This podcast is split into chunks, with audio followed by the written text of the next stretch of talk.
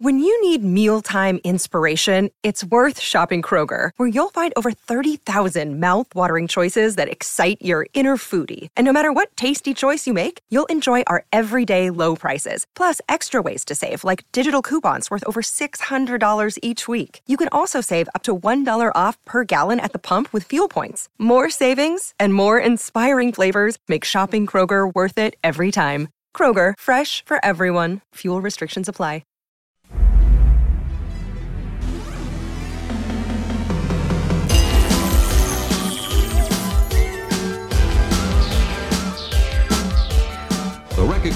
Symbol of excellence in sports entertainment.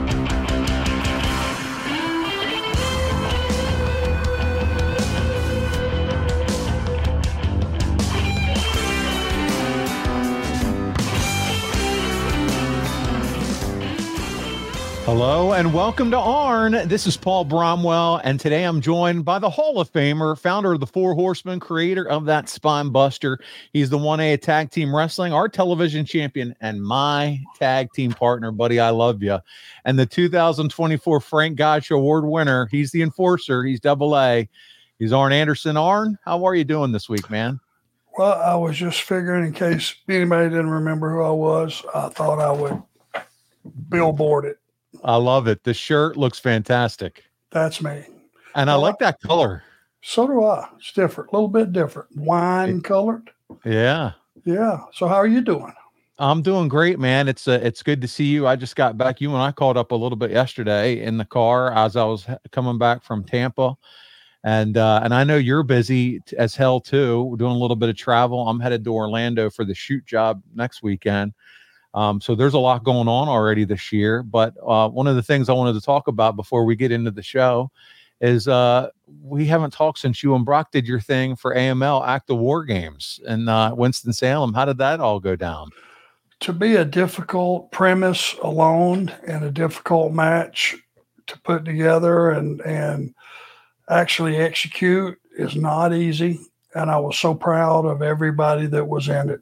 Uh, everybody stepped up it was a very very good audience. They loved it. They were with it the whole time. You know north carolina are great wrestling fans. And uh, the talent really worked their butt off. It was just uh, and just the you know the whole history of, of war games type matches. And for brock to be in one of those i was very happy for him. Well, what was the uh, what was the finish? Who won? Like you got to fill us in. No, but you know, wasn't I didn't get to see it well, who would have thunk that George South, as nice a man as he is, sweetheart of a guy, would be a vicious bastard? Uh, as everyone got in and everybody was fighting, Ricky Morton came in and uh, cleaned house. We had a little bit more match, and he put the figure four on one of the Hughes brothers. Okay and it looked like he may fight out of it. You know, they're tough kids. You know, Devon sure. has raised them well, and slipping in right on top of him with the claw, which is getting a lot of press these days. He put the claw on the man and pushed him all the way down. So you got a figure four and a claw on the guy. He did what any responsible guy would do and tapped out. Wow. So Ricky Morton went over, had the figure four on him, and and and that team and took, George took South slipped in and put the claw and put the old claw on, and the two old timers went over. They found a way to cancel wow. out youth and exuberance. they said there's we're still we still got we still got it, and uh and and they won that night. But hey, you know, uh, we I wanted to hear how that ended, but you also let me know, and we want to make sure our listeners are aware that that's not the end for appearances. You guys are just getting started. You and Brock. You mentioned to me Monster Party Comic Con, Concord, North Kakalaki, North Carolina. You and Brock. The we it's what weekend is that, Arn? You said it's coming up here. Is it February the 16th and 17th? And 18th. So it'll be Friday, Saturday, Sunday. Okay. And uh, they got some really high profile people that are going to be there. Kane will be there, who I always look forward to seeing. Uh, but I won't go ahead and list the other stars. It's easy to go to, you know, online and see who's going Sure. to be there in case I say somebody's going to be there and they don't show up, and I would have had no reason or uh, opportunity to know that. So we'll just say it's a it's a loaded bunch of talent at this thing. We uh we had one of our listeners uh, and and this is you know listen Twitter by the way I can't say thank you all so much for following us on social media and for all the support that we're getting out there. But I had somebody say hey where did I hear I heard you guys mention the Arn's going to be in Wheeling West Virginia. That's in May isn't it? Isn't there something going down in May that you're going to be in Wheeling? We'll have to check that but I thought I, Yeah, thought I I was, saw promotion for that uh, you know, that's one that may have slipped under the wire. May the fifth, you said? I thought it was in May, but I don't know the exact date.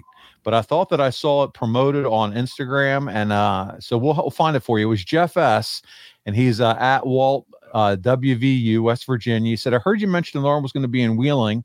Where and when? Thanks." So listen, Jeff, we will uh, we will lock that in those dates. I know we're still sitting here wrapping up January, heading into February, but uh, Arn's got his trusty calendar and we will check that out for you. But uh, I, I think you're going to be, you may be out there in that direction. sure it wasn't sure it wasn't Beckley? Are you going to be in Beckley? Yes. Okay, Yeah. when's that date? That's I think June the first, I think. Hold on. Okay, I thought for sure I saw a promotional, a promotional deal for you, so I might be off there. That could be on me on, which wouldn't be my first first mistake. That's for sure. Well, but, uh, yeah, we're in Beckley June the first.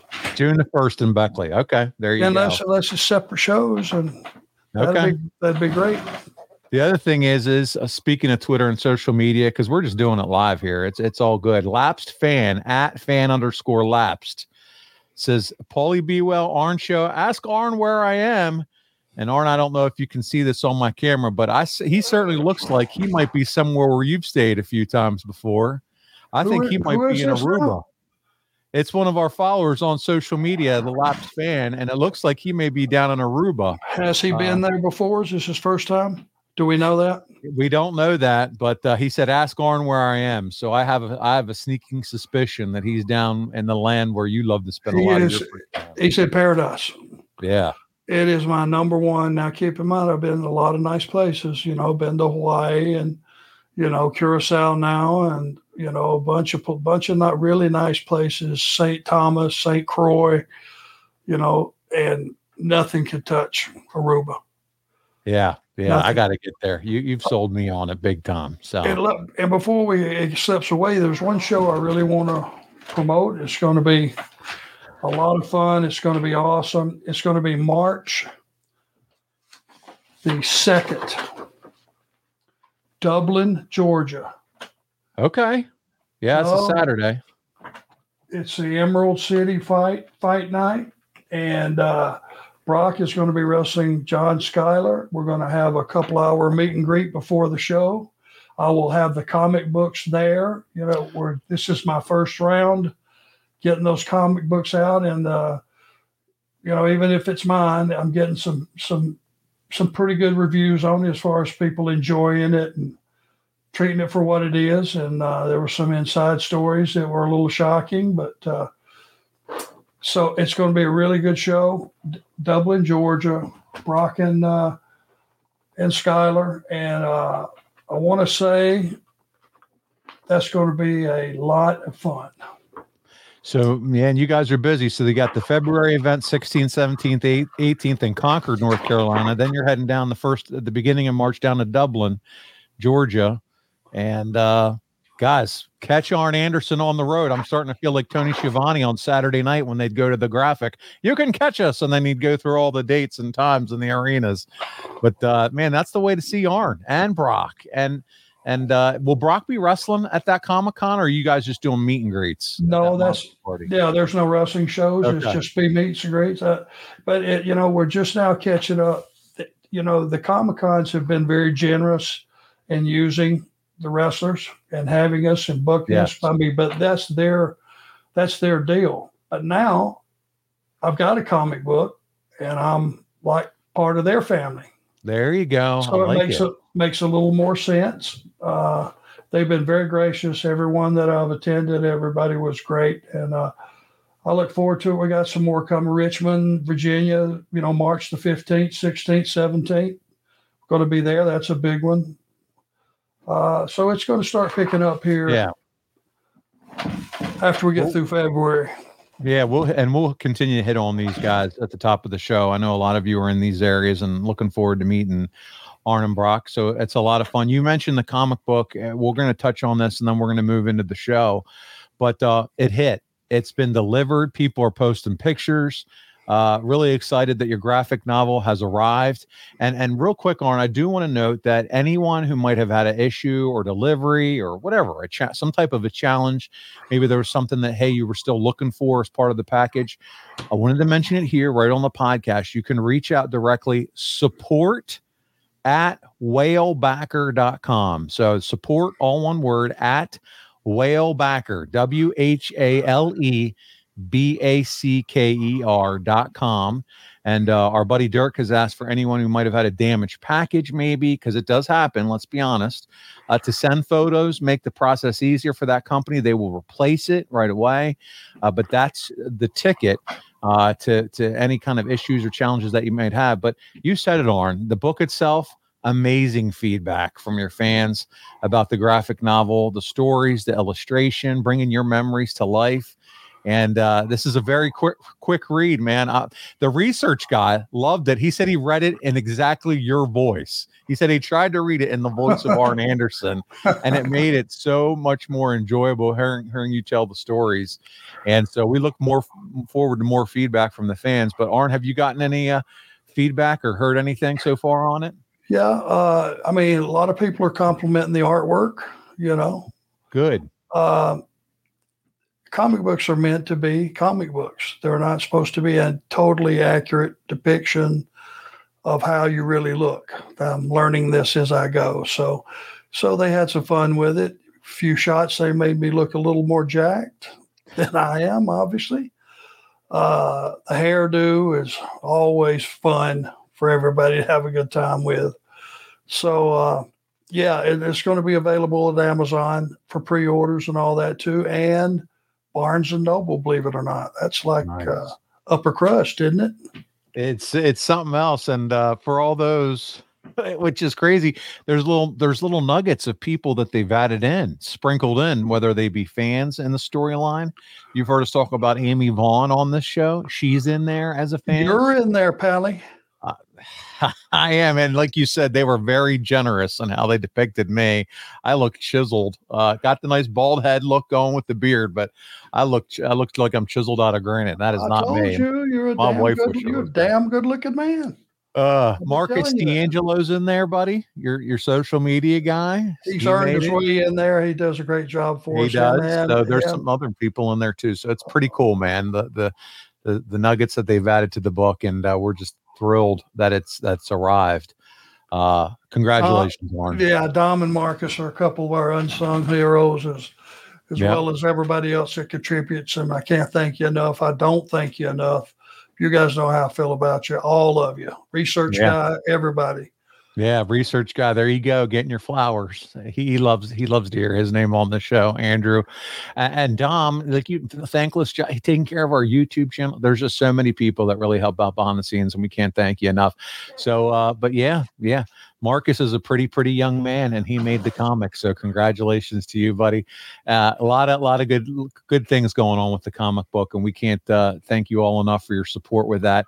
Uh, so we'll get to uh, some other things at the end of the show because it's time to start. We're we're almost 10, 12 minutes into the show, and uh, let's kick it off. Let's get into our topic here this month. We're going to continue on, Arn, with the march throughout your career. Last week we did our monthly episode of Ask Arn Almost Anything. We received so many questions, guys. Don't worry. As I say every time we do that episode, we're going to get them uh, the next time we we do that episode. Um, and then we also did an added bonus for our ad-free shows, Arn. That's where we hung out an extra half hour and did 30 more minutes for the ad-free show audience. So for all of you that maybe not members of ad-free, it's it's time to sign up. Go over there, join the ad free network, and that's where you're going to find some bonus ARN content as well. So you want to check that out over there. Uh, a lot of different tiers. Uh, we just did a Top Guy weekend. I talking about getting back from Tampa. I was down there helping out with an event down there. So check it out, adfreeshows.com. But Arn, this week we return to the walkthrough of your career, and we're going to pick up the story where we left off at Spring Stampede pay per view in Chicago. And, and following Arn that Spring Stampede event, uh, WCW sent Sting and Rick Rude to Japan to wrestle in an event at uh, in Japan, and fifty three thousand five hundred attended this New Japan event. But buddy, unfortunately, the most memorable thing that happened for WCW fans is this is Rick Rude's last match. He gets injured. He challenged Sting for the international title. The match goes 22 minutes. Then during the match, Sting dives over the top rope on Rude. When Rude catches him, he hits his back on the elevated platform where the ring was located. This occurred less than halfway throughout the match. Rude would manage to finish the match on, as you would expect, but man, he injured his back and uh, using a belt shot and off the top rope knee drop to regain the title here. That was how it was finished. But there's a, there's a couple things about this one first, Arn. I want to talk about this because we are going to talk about what this meant for Rude. First of all, these are two of the biggest players in WCW, and Bischoff sent them over to Japan to kind of repair the fractured relationship that had been going on between New Japan and WCW. WCW. But Arn, you've wrestled in Japan. What did you think about these two specifically being handpicked to perform in, in New Japan? Well, it's a tremendous honor to be singled out and and gone over to pick to go over and represent your company. Uh, you know, you got to look at it as that. And those guys were as big a stars as there were in the business at that time. You know, uh, you always hate to hear about somebody getting hurt because I immediately go to, okay, he's hurt. He's a tough son of a gun you know, Rick Rude. And to get through the match, I have no doubt that he gritted his teeth and got through it. You might not have even known he was hurt unless you knew what you're looking at. But now he's got to fly home.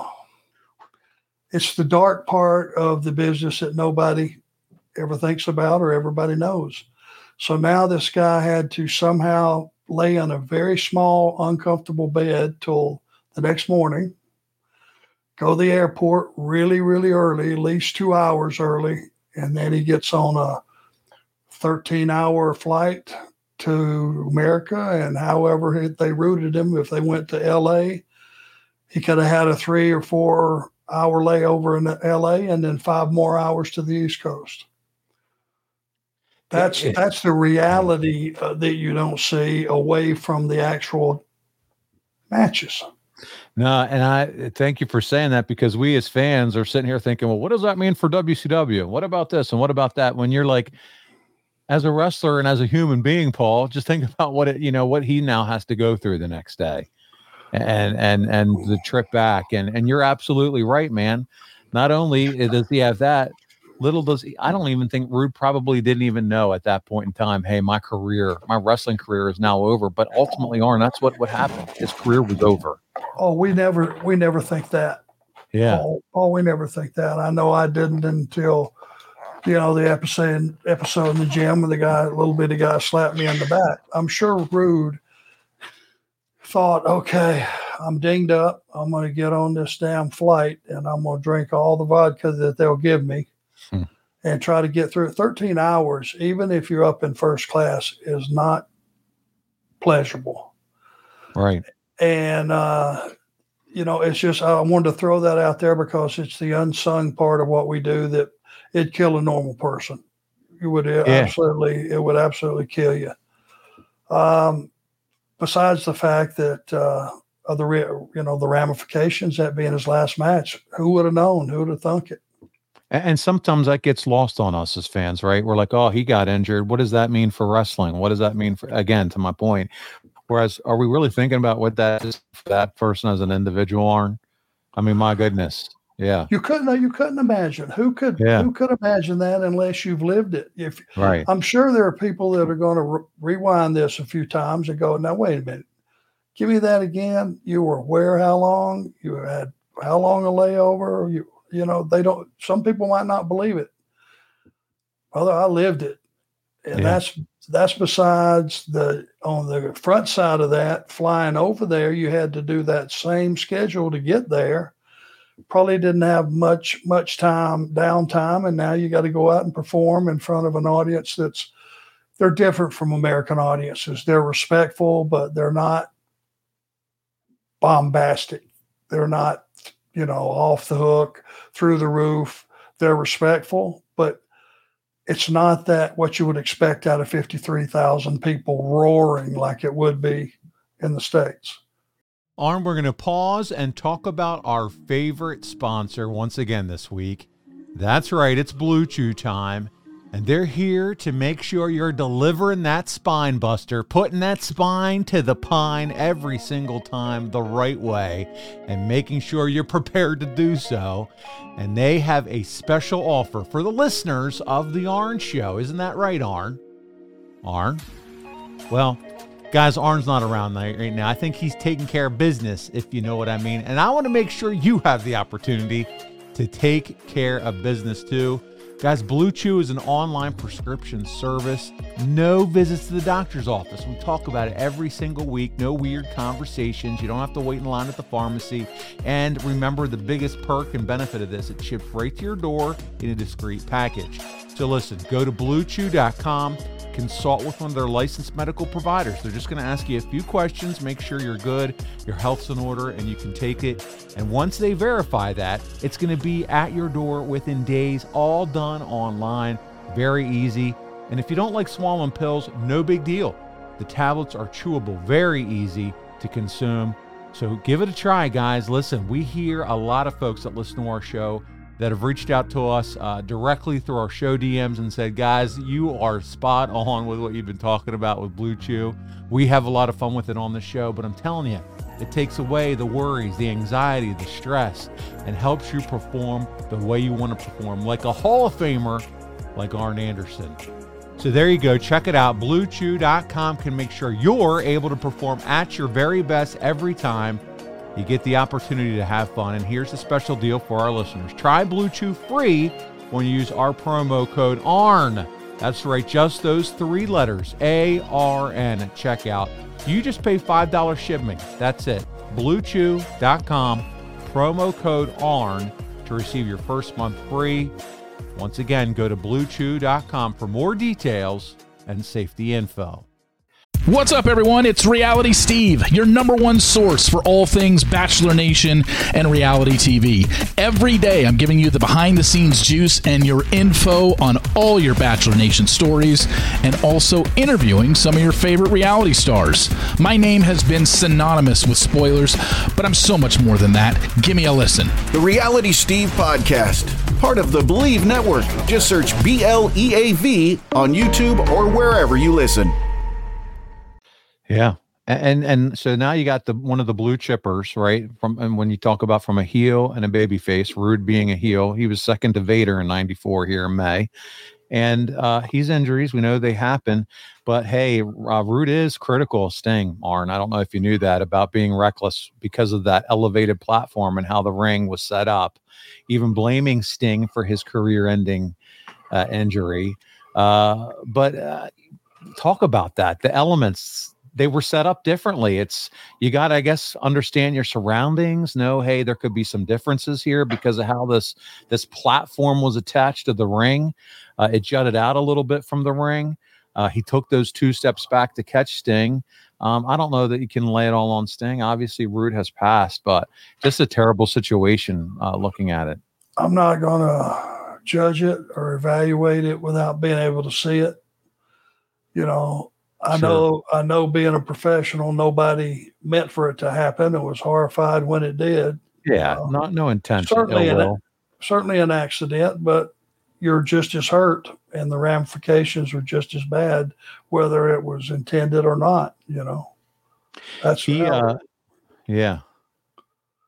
he he was one of those wrestlers, Arn, that had purchased a Lloyd's of London policy.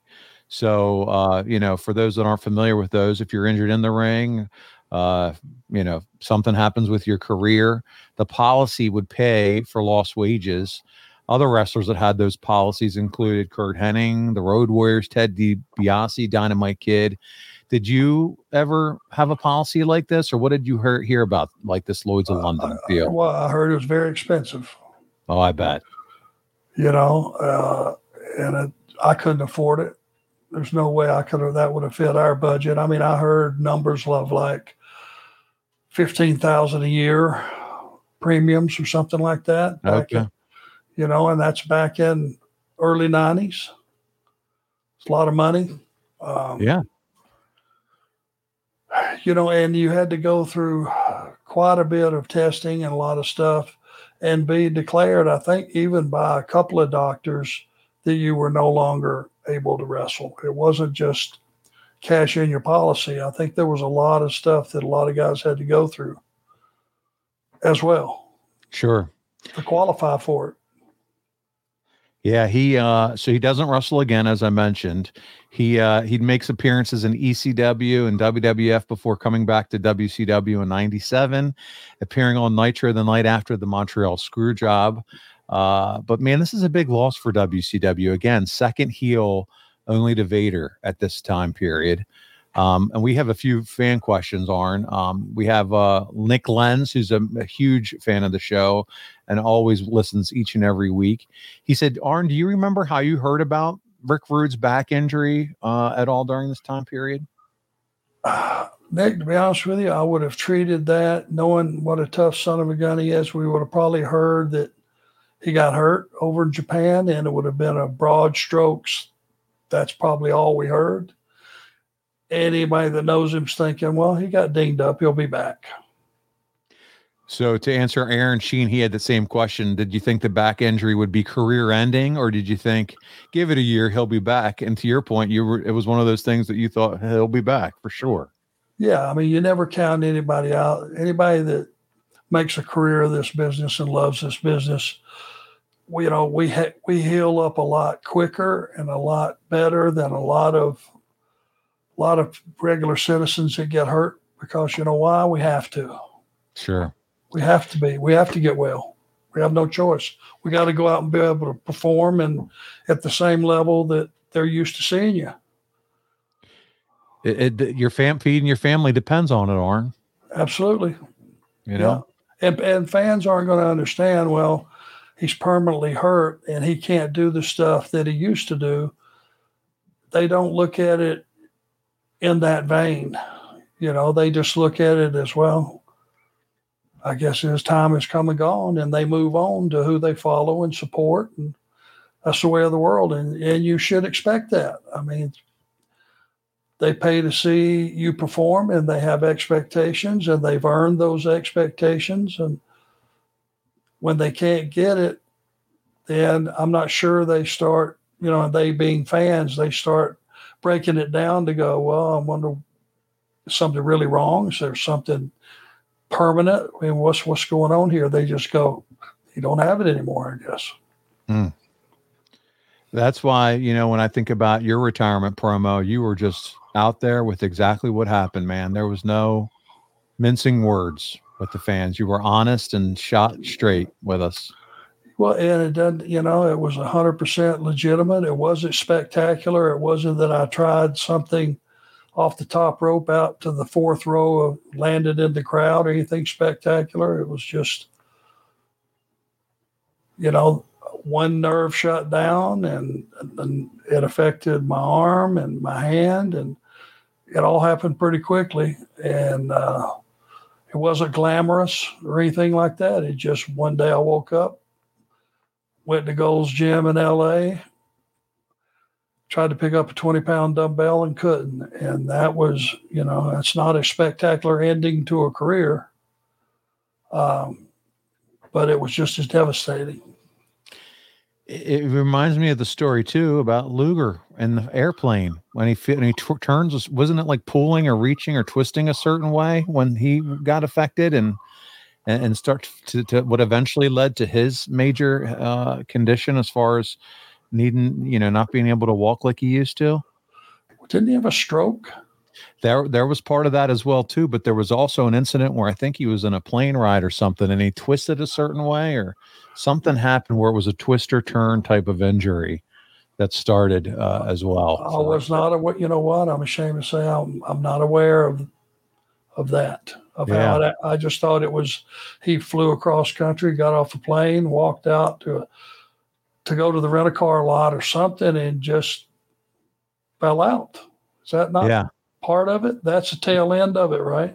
Yeah, yeah, there, there. That's part. There's, there's part of that story too. And now I feel like, oh man, I'm probably just doing a disservice to how he's injured. But again, it really just goes back to he suffered a neck injury during a plane ride.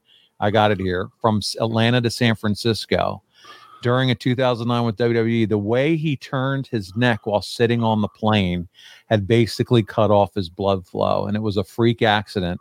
But it caused massive swelling from his C6 at the base of the neck to his D5 in his chest, and it paralyzed him from the neck down. Hmm. There it is. something. I, knew it Yeah. was something really crazy Yeah. like that. Yeah. It's it's it's that type of thing, but when you're putting so much wear and tear on your body over the years, on it, it it catches up with you, and I think that's always the message that you try to tell these young guys. Well, You know? that would that would have been, you know, it's like that was the last piece. He turned his neck wrong. Had that have been, you know, that would have never happened two years earlier. Right. You know, where they, you know, you go out and you, you bump in these rings and you land on the floor and you run into these posts and all these things that occur. Then you go out and you, you load up in a rent a car and you drive 300 miles and with the air conditioner blowing on because you're still sweating from your match. And, you know, it's just, it's not a healthy, it's not healthy, to be honest with you. The body's going to give up at some point. It can't Yeah. take that over the over time. if you want to if you want to see something amusing but sad in the same in the same token watch guys that if, if you could pull up to the uh, to the hotel and wait for guys that really work hard and go out there and bust their ass for the audience and then they take a quick power shower and they get in a fold up in four deep in a rent a car and ride 350 miles watch them unloading now that car on the other side. It's it's Mm. comedic, but it's not right. sad because it's four guys that can barely get out of the car. Did we uh we'll we'll uh put a bow on the Rick Rude injury front with this final question from Matt S. And this is this is kind of a fun one. Does Arn have any idea? Well, You have no idea, but I'm gonna ask it anyway. What happened to all Rick Rude's ring gear? I've never seen it show up anywhere, despite there being plenty of pairs of tights. Arn, what say you? Do you know where Rick Rude's tights are? Probably in a trunk and wherever his his uh, son is residing. Yeah, probably in, in his closet. I would Yeah. I would almost bet. We know one of them got stripped off when he had uh Cheryl Roberts spray airbrushed on him back in the angle with uh with Jake, the Snake. Yeah. Yeah, yeah, yeah. Yeah. Those those aren't around. Uh we'll we'll move on from that. It's time to transition over to what I feel like is our weekly discussion on Hulk Hogan because of the time period that we are. Uh, we talked about in April Hogan signing with WCW and the WWF had the first right of refusal. In May 16th, Observer, because that's where we're at here, Meltzer reported the following on the Hogan situation. As for Hogan, it is pretty much a done deal. Titan Sports informed WCW last week that they would not be matching Hogan's offer, although at this point, nobody expected anything different. Scenarios we hear are sketchy, but it is believed that Hogan will make a surprise appearance at the June 23rd clash in Charleston, South Carolina, to lead to his July 17th pay per view appearance, which could be right in the middle of the steroid trial. The location of the Bash pay per view is not confirmed, but it will be in Florida, and the Orlando Arena seems to be most likely the place. But there it is, Arn. We discussed it last week or two weeks ago. WCW pushed all in for Hogan. WWF declines to match the offer. And uh, as we know now, Hulk's first match is booked Bash at the Beach 1994. And we talked about Vince finally cutting ties with Hulk and what that looked like. But let's talk about the state of WCW here in May of 1994, because under Ted Turner's ownership, WCW failed to match the numbers and success that Jim Crockett Promotions enjoyed from 85 to 88. So here we come. The answer is Hulk Hogan, I guess, right? He's coming from the WWF in their minds, uh, where the production value second to none, as you said, marketing machine. You've talked about it. It's exactly that a machine. Hogan was certainly the beneficiary of both, uh, of both that production and marketing for a decade as the leader of that roster. But uh, let's Monday mo- morning quarterback this for a little bit. Did WCW, in your mind, have the infrastructure to bring someone in like a Hulk Hogan as far as what his demand would be?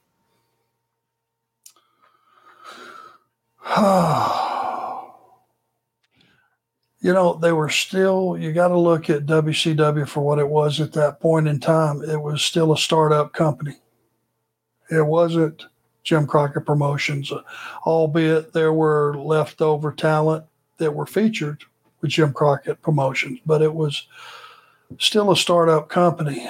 Um, I was a little worried, you know, to bring a guy in like that, which, you know, a year or even a year earlier, you would have said, well, that'll never happen. Vince will never let him go. He's there for, for life. Uh, but then when it happened, I, st- I remember having a thought, well, who do you have heated up that's hot enough, it's got enough heat, Hmm. that's going to be something that is must see? You know what I mean? I was, Yeah. You know, I ran ran down the thing, the lineup in my head. I just went for a guy to come in like that. If he's going to wrestle right away, you need to have a guy that's on the other side of the ball that has got a ton of heat. Says, "Oh, you want to come into my company? I'll take care of this, guys." You know what I mean? I but do. done it done in a heel way. You know. Yeah.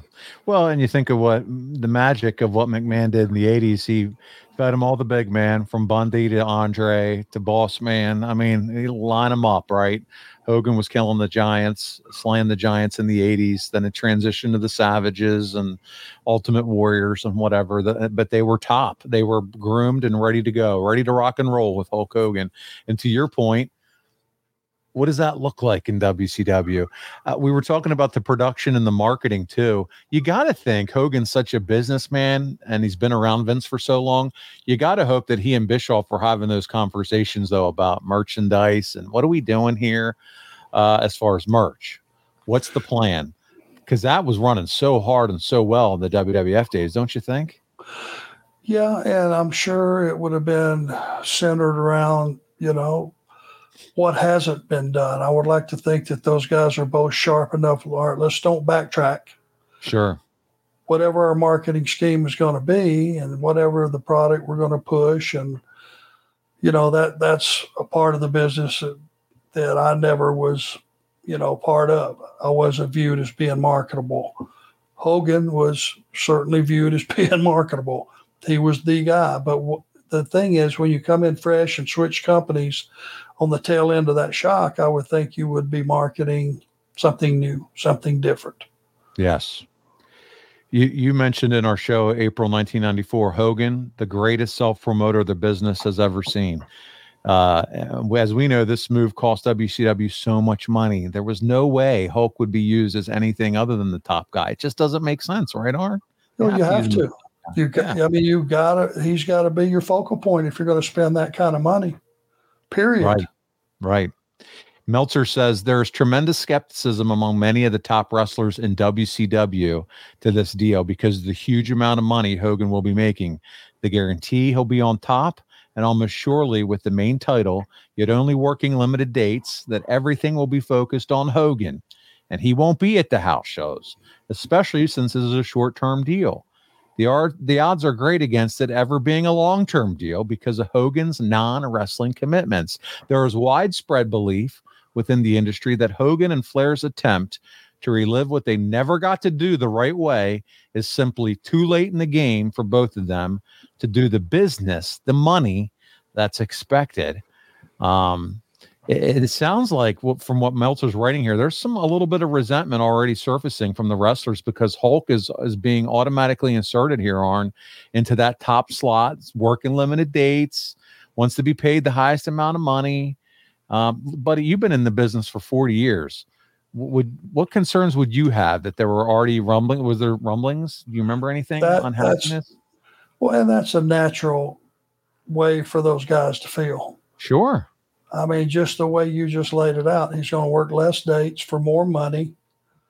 You know, he's going to have a relaxed schedule. He's going to be allowed to do anything outside that he wants, movies.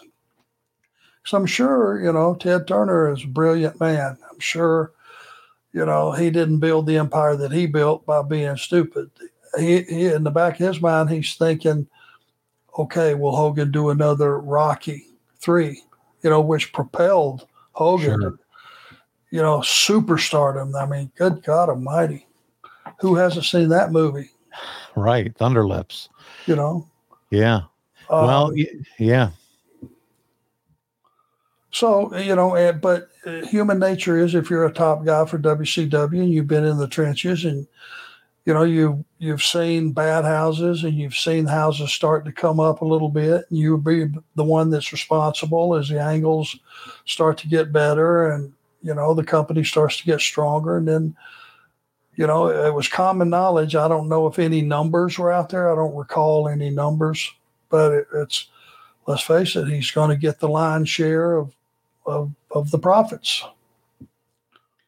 and it's got to take it it's got to be a hit on the morale. Yes big business. Yes name brand value for wcw but there's got to be a little bit of concern as a leader of an organization when you think about what does this mean for the morale of the rest of the com- company at least i would think so but Here's the one thing that you can think about, and it's a it's a good thing and it's a bad thing.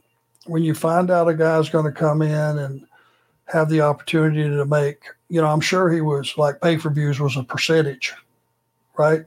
yeah yeah It would have been, it was no fixed income. that's right the beauty of WCW, which which I took a lot of uh, pride in the fact that we had guaranteed money, and if you didn't draw a lot of money, you still got your pay. But now you're going to be wrestling Hulk Hogan, and if you would have been working for Vince, you would have. If you got a sold out Madison Square Garden and you were wrestling Hulk Hogan, you would have got a huge payoff. Now you're going to get what you always get your weekly salary. Mm.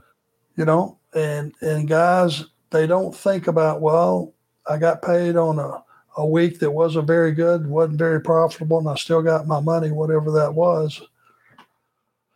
You know that's the way that i thought about it you know but oh uh, absolutely. but but the guys that you know if there was a big house and it was sold out they would if you came from the era of working for vince and every other company out there you know turner was the first guy to give guaranteed money. You know and uh it uh it's just a way how do you approach it? How do you look at it?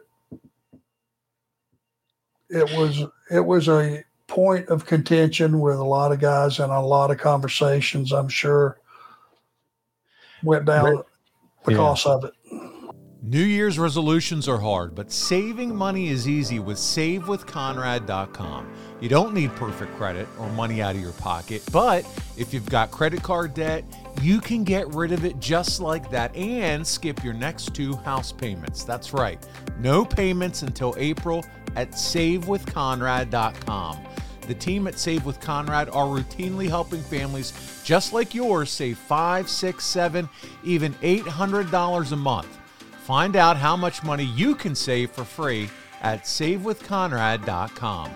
NMLS number 32416, Equal Housing Lender, SaveWithConrad.com.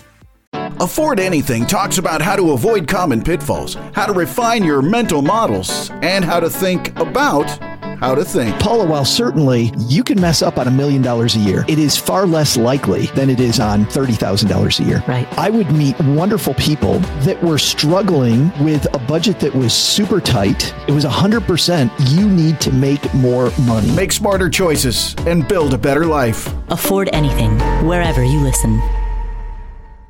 You could be a glass half empty guy, I guess, and a glass half full guy. Easy to see where we're glass half empty here has a talent. Like, look at this guy coming in, taking all the money, not working house shows, whatever the case may be. Or you could say, well, as a glass half full, he's going to attract a lot of business for us. And maybe that means more salary for us or more money for us down the road. I'm, yeah, I guess there's just a few different ways that you could look at that as talent. Uh, at the end of the day, though, aren't just like anybody else. If, if I'm a wrestler, I want to feed my family, as you said often before. So at the end of the, you know, I want to make sure that I'm going to ha- still have that opportunity. And if Hogan's making all this money, buddy, he better still be he still be sh- still be shitting lightning and and crapping thunder and bringing in the money and the ratings and the pay per view buys. Then if we're going to be paying him all this, That's a natural thought process, and I'm sure a lot of people have it. All right. Well, Brad Stanton wraps up this this part of our our show with the Hogan talk. Were you afraid of what WCW could turn into by signing Hulk? Do you feel like, hey man, are we really trying to become WWF 80s light here? Like, did you ever have any thoughts around that? No, no, Okay. they were they were still two distinctly different companies. They were different products. I never I never thought they were going to come in and and because that was all Vince. That wasn't Hogan. Hogan was just the benefactor of it. Of of the Vince plan, but you weren't necessarily afraid of bringing him in and what that impact could be to WCW. No, I was Okay. just gonna I was just going to sit back and see. And like I said, I in my mind, I'm into mechanics and breaking it down and going, okay, if I had to sit down and write a show, who's his opponent, who's going to be his opponent next next time Okay. and the time after that, and how do we start right here and build towards all that? You know, Right. Old Yeah. school, do we- old, yeah. old school booking. Yeah. How do we build this right now that we have them? Take advantage of this opportunity. What month would this have been? Did he come This in? July. This is this we're talking May, but yeah, then he then they're talking about him showing up in June and then the pay-per-view's July that he debuts. So when he walked out in July, I would have my immediate thought process would be, okay, so what are we going to do for the big fall show? Who are you going to build to? I would almost skip ahead to that. All right, it doesn't matter who this opponent is. It's got to be what it's got to be. Hogan's got to be a monster and go over. Who's next? Yeah. Then then who's the following March or April?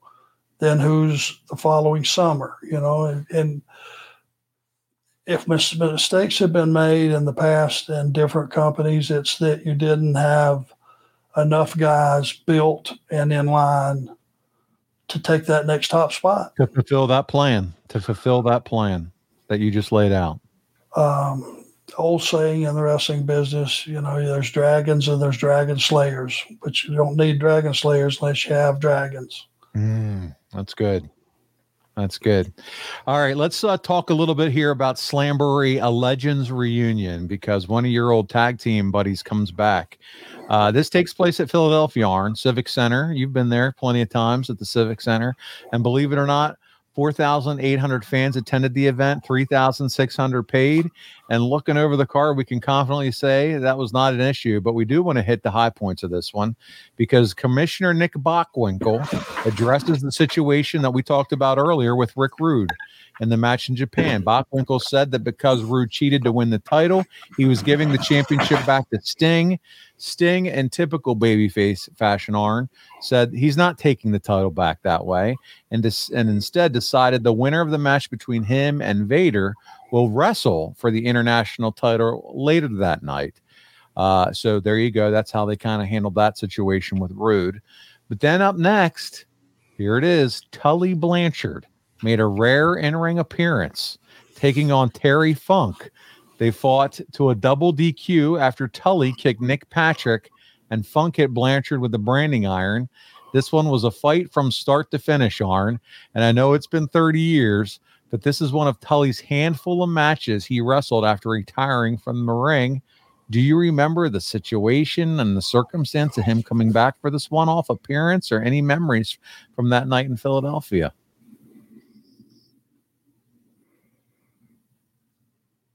Nothing. No. Okay. No worries. You know, I just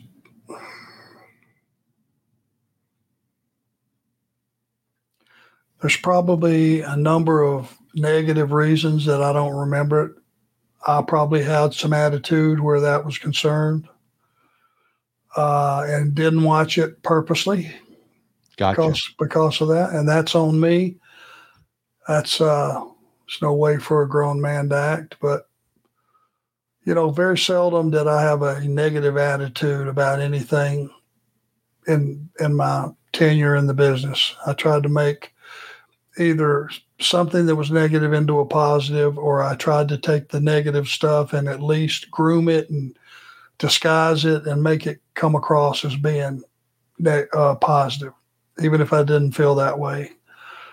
I have no recollection, which means I didn't watch it. And So, yeah, no, hey, man, I appreciate your honesty there. Um, if you think about it, this is May 94. You would have last seen him what then? 1990? When you came back to WCW and he didn't pass the. Yeah, well, probably the last time I would have seen him would have been. Ooh.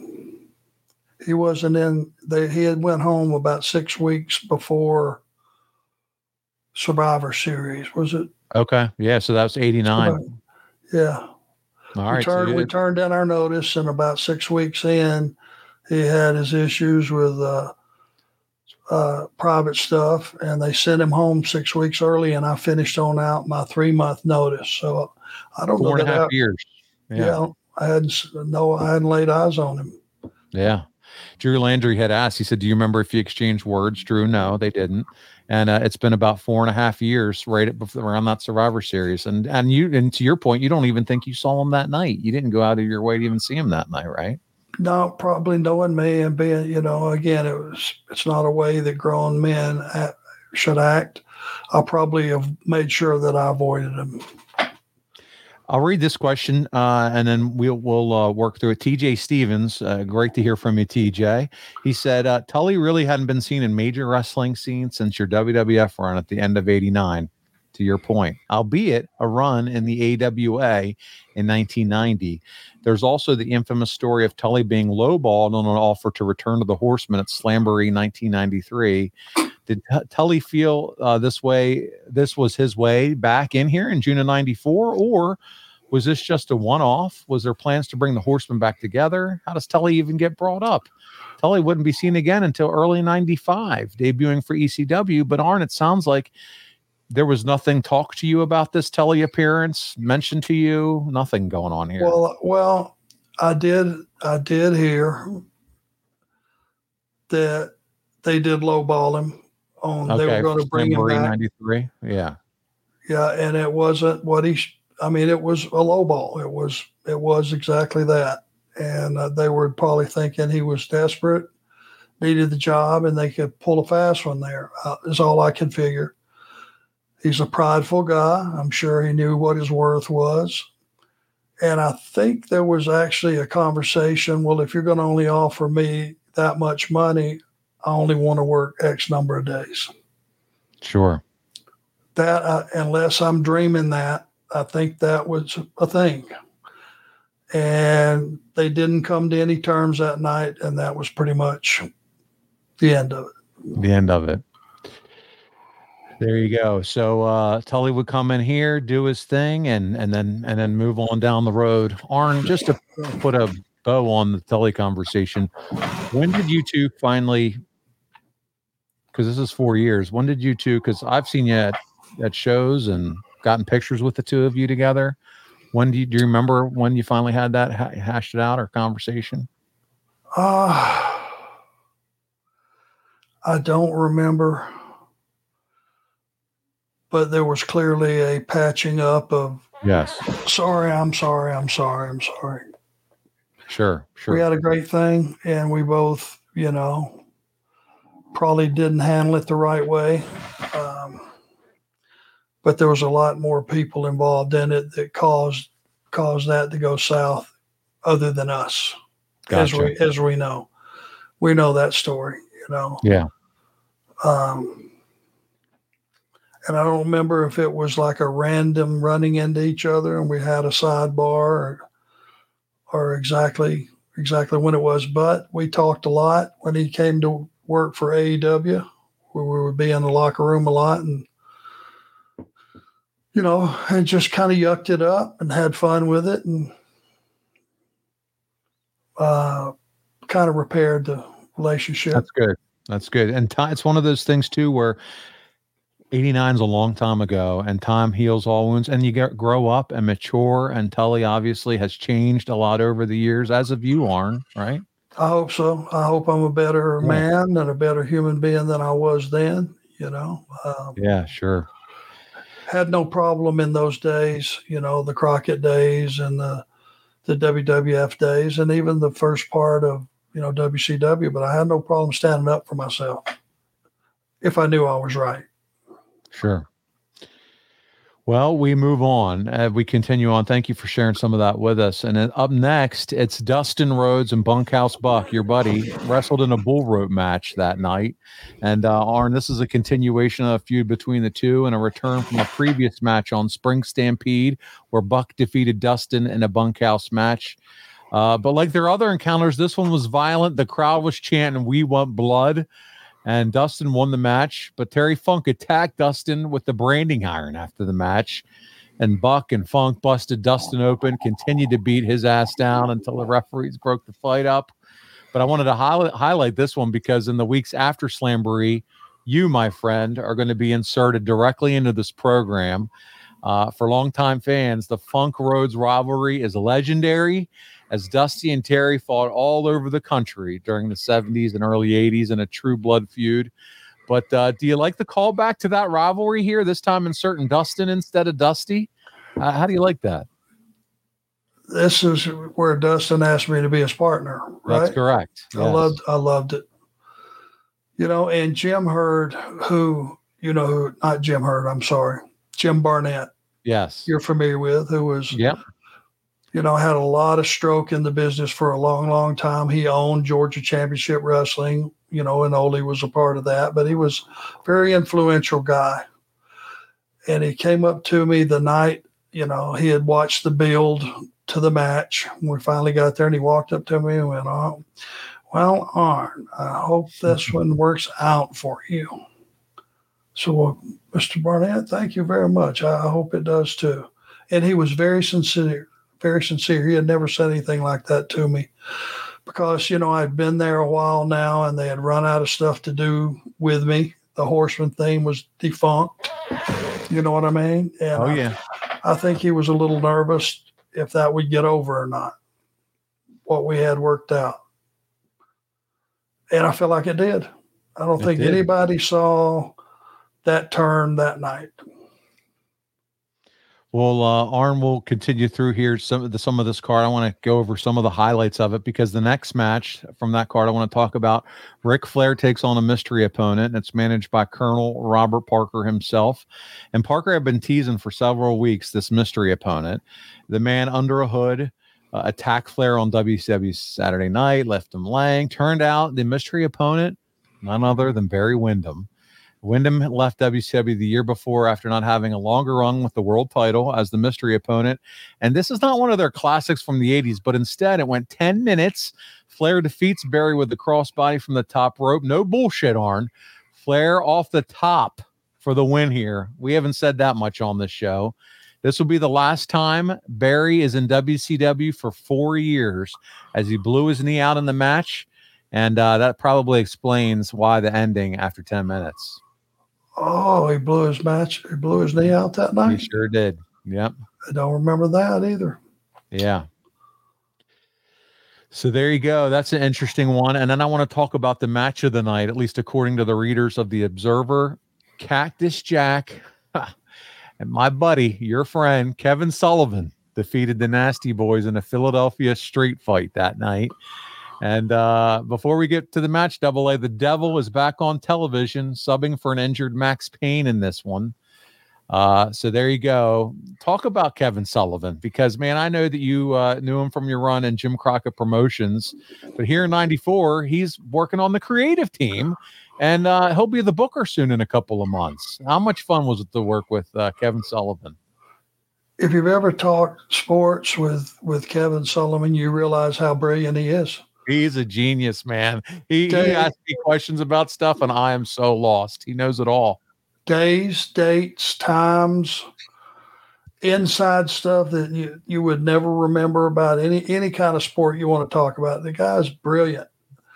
And, you know, he's brilliant as far as wrestling angles and, and wrestling in general. And uh, you know, when you come up and you go through the the Dusty Rhodes system and you go through the the Graham system of doing stuff like they did in Florida. Kevin was there for a lot of that. And you yeah. learned how to build a foundation and build a company and build your stars. And he's just, uh, he's just a really brilliant guy. I, I love Kevin. Kevin and I were friends when, when I started helping in the office when Rick was the booker. And then Rick left and it was Kevin kind of stepped into that role. I, I was like going to the office with him and and helping him during the week. And you really see the inside workings of just how smart he really was. And we'd go to the office every day and uh, go to Gold's Gym right after the the office day was was over, and then we'd have a couple of beers, and it was it was a good time. I had a really good time spending with Kevin. I always know how to get a smile out of him or really make him happy, and it's on the show, and it's just by mentioning or bringing you up or mentioning your name. So uh, he's he's a big fan of yours, Arn, and uh, I always makes him happy when I talk about Arn Anderson on our show that we do. Well, I'm a big fan of his too, and I really enjoyed that time that we had together. I really did. He uh, he had a slugfest match here. There were potatoes and live rounds galore. Oh, I can match. imagine. I was going to ask if anybody lived. the Philly, and they're in Philly. I mean, come on. It, this match included special enforcer hockey legend Dave the Hammer Schultz. Cactus and Sullivan would win. They beat they beat the Nasties and took the titles out, off of them after Maxx Payne hit Sags with a guitar. Cactus breaks a hockey stick over Knobbs' back. It, it, was it was it was a shit show, but it was a fun shit show. Watching them all beat the hell out of each other uh, as you would expect in a match like that. It did, not hurt having Dave Schultz, who's legendary in that town and right. legendary in hockey in the in the area. I'm sure it didn't hurt. Not at all. And uh, and then in the main event, Sting takes on Vader for that vacated international world title, which we talked about, and it goes 14 minutes. Sting wins with a splash from the top rope. It's a good match, not one of, not one that many fans talk about as far as the Sting and Vader rivalry, but uh, you know, the Sting victory helped set up the unification match the following month, which we're going to get to next week. And we'll discuss that, which is Sting and Flair. And they unified those titles, that international and the world title. Um, but man, uh, what a fun event this was. Uh, as we told our listeners, you were not on this pay per view, but you're working a lot with Brad Armstrong and Bobby Eaton. But this month, you find yourself involved in the genesis of one of the more memorable stories from 1994, Arn. And that, of course, is the stud stable. This interaction between you and the stud stable was recorded on May 2nd episode of Saturday night. It wouldn't air until May 28th, buddy. But uh, this interaction was set up with an interview that takes place earlier in the evening as Colonel Parker surprised the WCW audience when he introduced his new bodyguard, a favorite of the Arn Anderson show, sweetheart of a guy and certified badass, the human Vegematic, Meng. That was his uh, that was his bodyguard. But Meng, then known as Haku, had been with WWF man all the time. That was that was the company he'd been a part of. But here's a completely different presentation. He's in black. He had the suit on. He had the aviator sunglasses, and uh, he had that fingerless fighting gloves on his hands. And Colonel Parker claimed the next person to put his hands on him would need to think about facing Meng. And then adding to this whole mystique of Meng, Gene Okerlund tries to interview him, and Meng would not speak at all. And uh, for the longtime fans, Arn, this is almost a throwback to the Big Bubba days when Jim Cornette had Big Bubba mm. with him. But uh, we know you love Meng, spent time with him. But what did you think about him finally coming over to WCW? Oh, I loved it. I love that guy every time I see him now, I hug his neck, give him a, give him a kiss on the head. I love it. As as tough and as superhuman tough as he is, if he was your friend, there is not a thing he would, you know, we use cliches like give you the shirt off his back or whatever. There's nothing he would lay down in the road and let a car run over him to keep from hitting you. He is that that kind of guy. You know, and, and the island people, you know, they're so loyal across the board in our business. But I think they're all in agreement of one thing. To this day, Haku is still the world champion, just uncrowned. A certified badass, as you call him. Whew. And you know what? A great worker. Yeah. People don't realize back, you know, when he's doing the Islander thing. I mean, here's a guy, he could take a guy six foot five and just from standing in front of him, just bring up a kick and kick over his head. It was, it's unbelievable how athletic he was. For a guy his size and stature Oh. and, and build, Six absolutely. foot, six one, 300 pounds. athletic is all is all Jump hell. up and kick over your head. I mean, come on. Yep. The uh this promo, by the way, is set up what we would see next as fans. It's an enhancement match. You defeated Kenny Kendall. You remember Kenny Kendall Yeah, with the DDT at two minutes and seven seconds. I do actually. Do you? Oh, good. Yeah. That's fantastic. The Had a match. good look. Had a good look. Oh, there you go. The match was designed to set up this post-match interaction that occurs. I'm going to tell you about it. Gene Okerlund interviews you about the possible reunification of the Horsemen.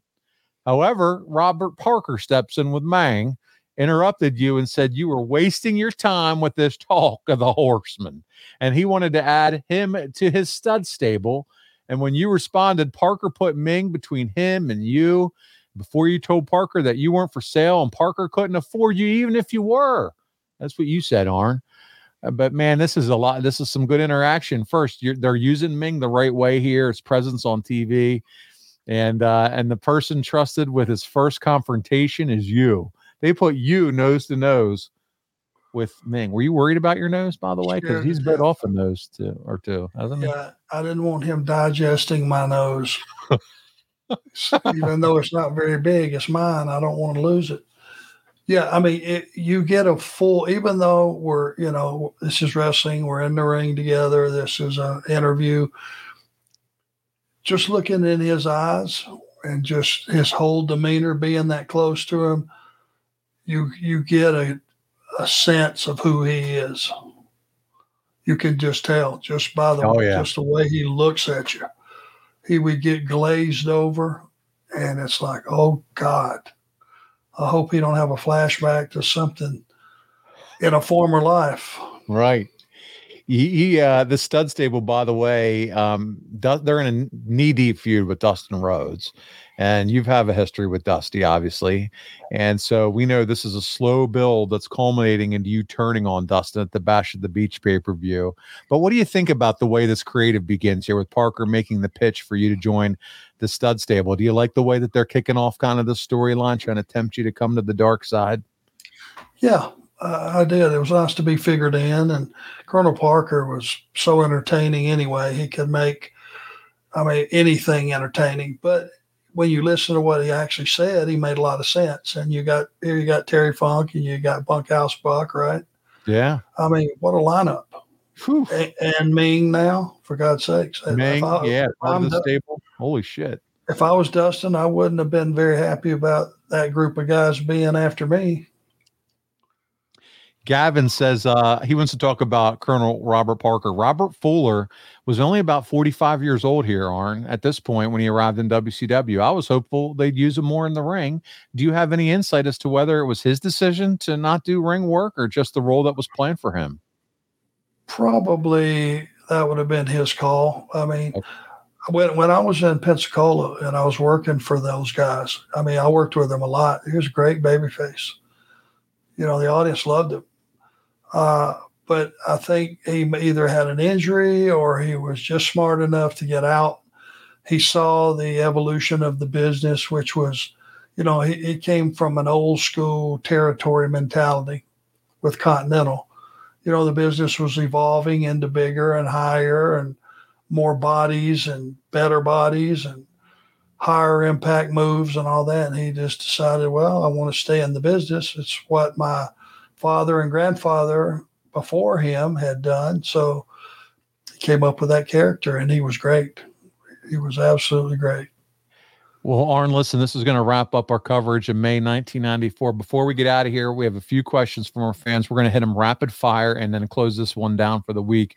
We talked a lot about Sting today. Patrick Ruth wants to know what is your all time favorite Sting moment? Do you have an all time favorite Sting moment? Oh, I guess the conclusion of the match he had with Flair the night he was made. You know, okay. Rick, Clash Rick, of the Champions one. Yeah, Rick made him. Uh, Drew Landry is back with this question. He says, Meng is here. If he gave you a cheeseburger, would you accept it and eat it with a smile? Or would he get a double A spine buster? I'd lick my fingers after I got through eating it. oh man, the only right answer. I love it. I wouldn't turn him down on anything. Right, cheese included. Cheese uh, included. A wrestling historian wants to know what was your reaction when you first saw Paul White? Thanks in advance. Paul White. Chicago. We're upstairs in the locker room. Um, and he, the guy that was like his legitimate manager, Jimmy. I don't know if you've met. Have you met Jimmy? But he, you know, no. he, they had they had hit either hired Paul to do like security work at different nightclubs or something. But I mean, here's a guy legitimately seven two, and at this point he was a, a weightlifter too. On top of that, he had to be 400 pounds and in shape. I mean, he was like, he walked in the door with Jimmy, and Jimmy said, Hey guys, I just want to come in and say hello and I can't remember whose affiliation Jimmy had, who he was friends with, but it was somebody. I mean, we knew who he was, and a really a nice guy. And then Paul stepped in behind him and shut the door and was just leaning on the door like it was almost like a message nobody's leaving. You know what I mean? Sure, Everybody yeah. that's in here is going to sit here. But I think it was just talking to Paul later, he was a huge wrestling fan, and he said, "I felt intimidated." There's, there's Arn Anderson, Ric Flair, there's Paul Orndorff. He can tell you the story, and he said they're all sitting around. He said my teeth almost fell out. He said, kind of had to lean on the door just to catch myself. He, he was starstruck. Oh, Who'd have thunk it? Because whether he had long dark hair, you know, and he had on had to be the biggest leather coat ever made. Yeah. I mean, yep. he had the look. He looked like a gangster, but a giant gangster, and he never said a word.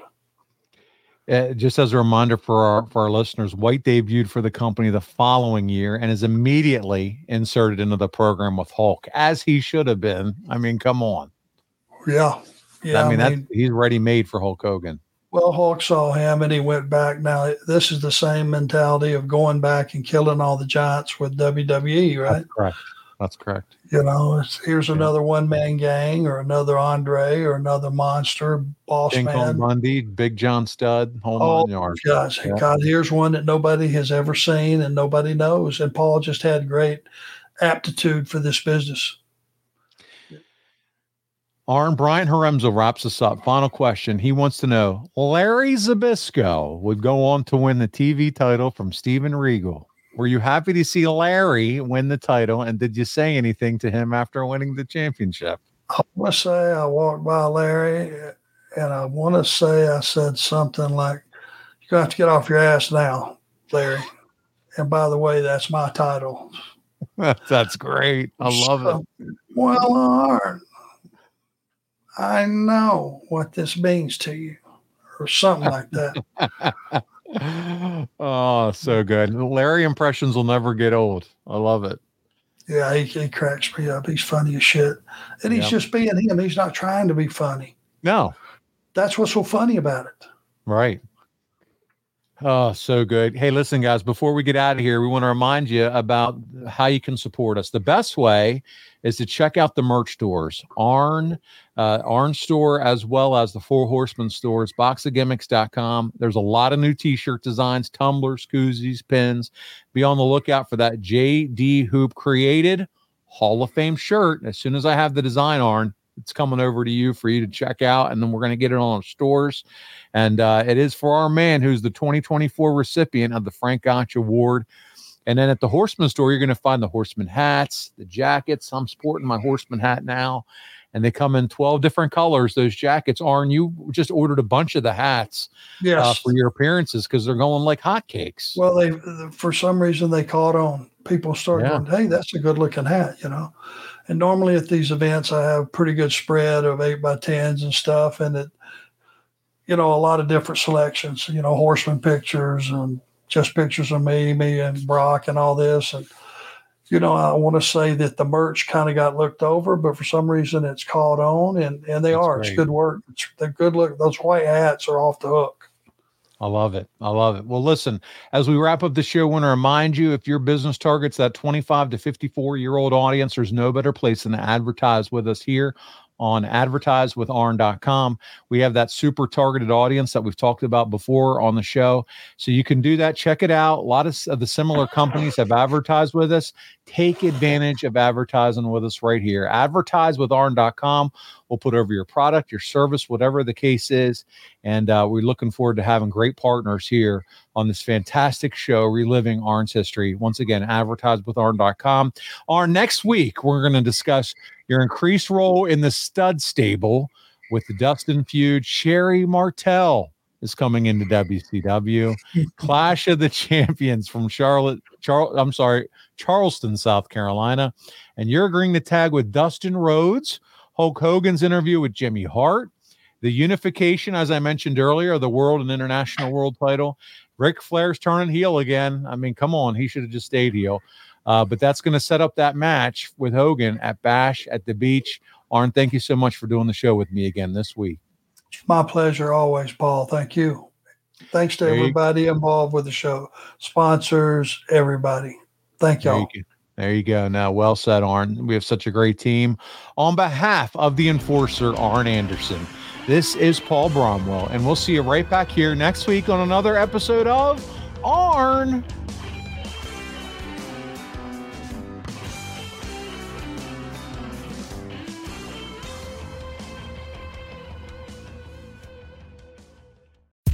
John brings his skewed sense of humor. Jeff brings tips to cut strokes off your next round. Together, it's those weekend golf guys. They'll pay a lot of money to PXG and Titleist and Callaway and on and on and on, right? How many yards do you think you're going to pick up with that extra driver? I think I can get an extra 5 to 10. What if I give you 15 to 20? you pay me more. Jeff Smith teaches on a sliding scale. Those Weekend Golf Guys, the podcast, part of the Believe Network. Just search B L E A V on YouTube or wherever you listen.